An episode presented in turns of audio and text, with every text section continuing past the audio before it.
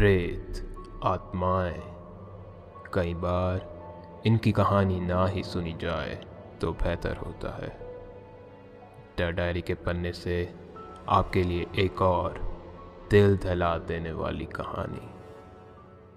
अगर आपके पास भी कोई डरावनी या भूत प्रेतों की कहानियाँ हैं तो डिस्क्रिप्शन में दिए लिंक के द्वारा हमें भेजें। और अगर हर हफ़्ते आपको नई डरावनी कहानियाँ सुननी है तो हमारे चैनल को सब्सक्राइब ज़रूर करें। आइए, आज की सच्ची कहानी शुरू करें। आज से कुछ दिनों पहले मुझे अपने एक आर्ट प्रोजेक्ट को ख़त्म करने के लिए कुछ चीज़ों की ज़रूरत थी। तो मैंने अपने एक दोस्त से पूछा कि क्या वो किसी को जानता है जो मेरी मदद कर पाए।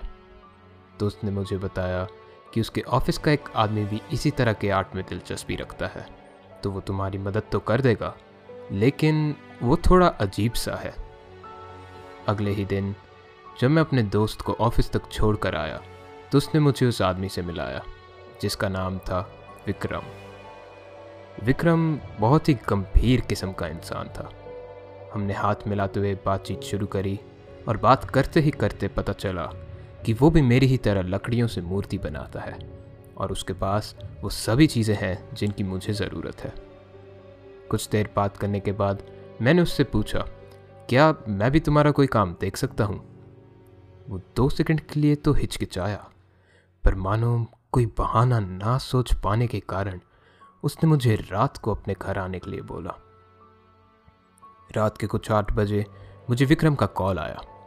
उसकी आवाज़ बहुत घबराई हुई थी और उसने मुझे बोला कि, मेरे घर का माहौल अभी ठीक नहीं तो क्या मैं तुम्हें किसी और दिन बुला लूँ? हाँ हाँ बिल्कुल, कोई दिक्कत की बात नहीं है। मैंने इतना बोला ही था कि उसने फ़ोन काट दिया।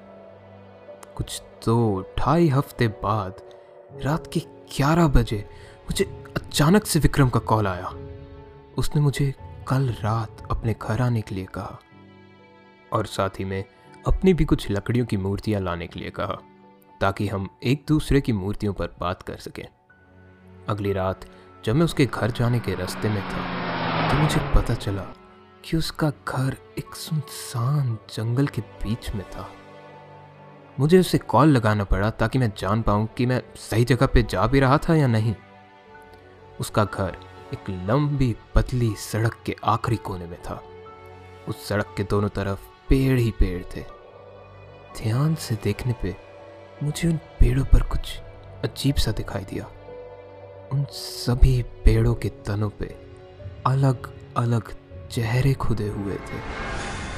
खुद लकड़ी का काम जानने के कारण विक्रम की एक कारीगरी मुझे बहुत पसंद आई। पेड़ों के बारे में ज़्यादा ना सोचते हुए मैं उसके घर की तरफ़ बढ़ा। उसका घर बाहर से तो काफ़ी सुंदर लग रहा था। बस एक ही बात थी, जो कि मुझे थोड़ी परेशान कर रही थी, कि हर पेड़ पे बना हुआ चेहरा उसके घर की ही तरफ़ देख रहा था। वो देख के ऐसा महसूस हुआ जैसे सौ दो से चेहरे तुम्हें घूर घूर के देख रहे हों और मदद के लिए पुकार रहे हों। ये ये सब नज़रअंदाज करते हुए मैंने उसके घर की घंटी बजाई और उसने दरवाज़ा खोलकर मुझे अंदर आने का इशारा किया। इस बारी उसका व्यवहार पिछली बार से थोड़ा कम गंभीर था। वो इस बार हँसते खेलते हुए बात कर रहा था। उसने मेरा सामान को उठाने में मेरी मदद की और अपना घर मुझे दिखाने लग गया। उसके घर के हर दरवाजे पे वही अलग अलग चेहरे बने हुए थे। इस बार उन चेहरों को इतनी पास से देखने पर मुझे एक अजीब सी घबराहट महसूस होने लग गई थी। ये देखकर मैंने विक्रम से उन चेहरों के पीछे का राज पूछा, पर उसने इस बात को एकदम से ही टाल दिया। उसने मुझे अपना काम दिखाया, और वो सिर्फ़ अजीब अजीब चेहरे बनाने में ही अच्छा नहीं, बल्कि उसने लकड़ियों से काफ़ी अलग अलग और बेहतरीन मूर्तियाँ भी बनाई हुई थी। उसने सात फीट लंबे आदमी, औरत और जानवरों की मूर्तियाँ बनाए रखी थी। वहाँ कमरे के कोने में एक ऐसी चीज़ थी, जिसको उसने कपड़े से ढका हुआ था। उस चीज़ के बारे में पूछने पर उसने बताया कि वो अभी भी उस पर काम कर रहा है तो इसलिए मुझे दिखा नहीं सकता। हम अपने काम की और साथ ही में अपनी दिलचस्प कहानियाँ एक दूसरे को बताने लग गए। बातें करते करते अचानक से ही उसने मुझसे पूछा, क्या तुम भगवान में विश्वास रखते हो?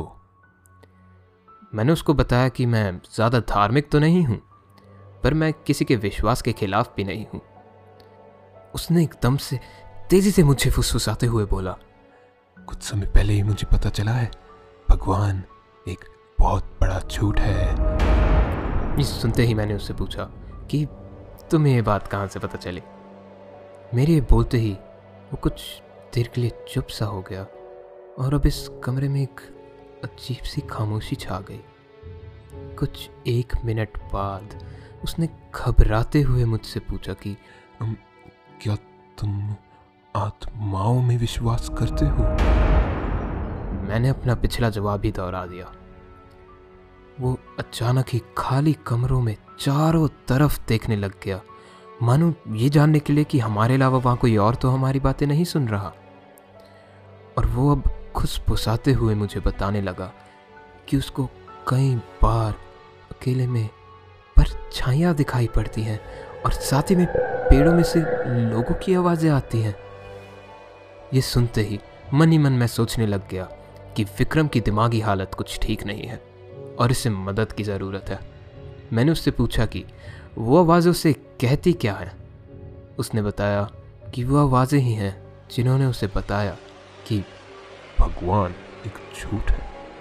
मुझे ये बातें सुनकर विक्रम से डर लगने लग गया था। उसने बताया कि उसे कई रातों को आत्माएँ दिखाई देती हैं। ये आत्माएँ सिर्फ़ खुद के चेहरे से ही डरती हैं। इसलिए उसे जो भी आत्मा दिखाई देती है, वो उसका चेहरा खोद कर पेड़ों और दरवाज़ों पे बना देता है। ताकि वो कभी भी उसे वापस दिखाई ना दे। मैं ये बातें सुन के बिल्कुल चुप हो गया था। मेरा खून मानो वहीं जम सा गया था। अब मैं सिर्फ़ वहाँ से जल्द से जल्द निकलने के बारे में सोच रहा था कि तभी विक्रम ने फिर से बोलना शुरू करा। वो मुझे पेड़ों के पीछे से घर के बाहर आने के लिए पुकारते हैं। मेरे पूरे शरीर पर रोंगटे खड़े हो गए थे। मैं इन सब चीज़ों के बारे में और बात नहीं करना चाहता था। पर विक्रम अभी भी बोले जा रहा था और उसने मुझे बताया कि अब उन चेहरों ने भी काम करना बंद कर दिया विक्रम अब पूरा पीला पड़ चुका था और ऐसा लग रहा था कि वो डर और बेबसी के कारण वहीं रो देगा। तुम पहले इंसान हो जिसे मैंने ये सब बताया है। मैंने उसकी ऐसी हालत देखकर सिर्फ़ उससे ये पूछने की गलती कर दी कि उसे क्यों लगता है कि अब वो चेहरे काम नहीं करते। दो हफ़्ते पहले जब मैं काम से वापस आया तो मुझे इस कमरे में कुछ मिला। तुम्हें क्या मिला? मेरे ये पूछते ही वो उस चादर से ढकी हुई मूर्ति की तरफ़ गया और इसकी चादर को हटा दिया। और जो मैंने देखा वो मैं आज तक अनदेखा नहीं कर सकता। मेरी 25 साल की उम्र में वो सबसे भयानक चीज़ थी जो मैंने आज तक देखी हो। वो कोई मूर्ति नहीं, बल्कि एक लाश थी, जो कि किसी इंसान की नहीं थी, बल्कि किसी इंसान और जानवर की मिली हुई लाश थी। मैं ये देखते ही चिल्लाना चाहता था, पर मेरा गला से चू तक की आवाज़ नहीं निकल पा रही थी। अब न जाने कैसे, पर मुझे विक्रम की बातों पर थोड़ा सा विश्वास होने लग गया था। अचानक ही मेरी दाई तरफ़ की दीवार पे एक ज़ोर की ढम की आवाज़ आई। मैं हड़बड़ाते हुए ज़मीन पे गिर गया, लेकिन विक्रम, वो अपनी जगह से हिला तक नहीं। कुछ दस पंद्रह सेकंड बाद फिर से उसी दीवार से धमकी आवाज़ आई, पर इस बार ये आवाज़ बंद नहीं हुई और एक एक करके हर दीवार से आने लग गई। विक्रम ज़ोर ज़ोर से गुस्से में चिल्लाने लग गया। बंद करो, इसे बंद करो, इसे बंद करो। मैं अब वहाँ एक भी मिनट और नहीं रुक सकता था।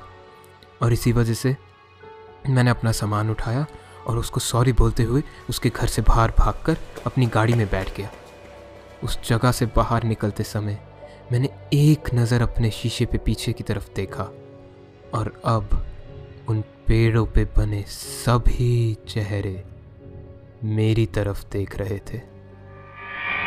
मैं अपनी गाड़ी भगा के वहाँ से बाहर निकल गया। कुछ एक हफ़्ते बाद मुझे विक्रम का कॉल आया। उसने मुझे सॉरी बोला और मुझे बताया कि अब सब ठीक है और मेरे कुछ और पूछने से पहले ही उसने फ़ोन काट दिया। विक्रम की कॉल काटते ही मैंने अपने उस दोस्त को कॉल करा जिसने मुझे विक्रम से मिलाया था। मैंने जैसे ही विक्रम का हाल चाल पूछने के लिए उसका नाम लिया, तभी उसने मेरी बात बीच में काट दी। और बोला तुमने सुना नहीं? मैंने पूछा क्या नहीं सुना? एक हफ़्ते पहले ही विक्रम की लाश उसके घर के बाहर एक पेड़ से लटकी हुई मिली। और सबसे अजीब बात तो यह है कि उस पेड़ पे विक्रम का ही चेहरा खुदा हुआ था। उम्मीद है आपको डर डायरी की आज की यह कहानी पसंद आई होगी। अगर आपको ये कहानी अच्छी लगी तो हमें कमेंट्स में बताएँ। और इस वीडियो को लाइक और हमारे चैनल को सब्सक्राइब करना ना भूलें। अभी के लिए अलविदा, और आपसे जल्द ही दोबारा मुलाकात होगी।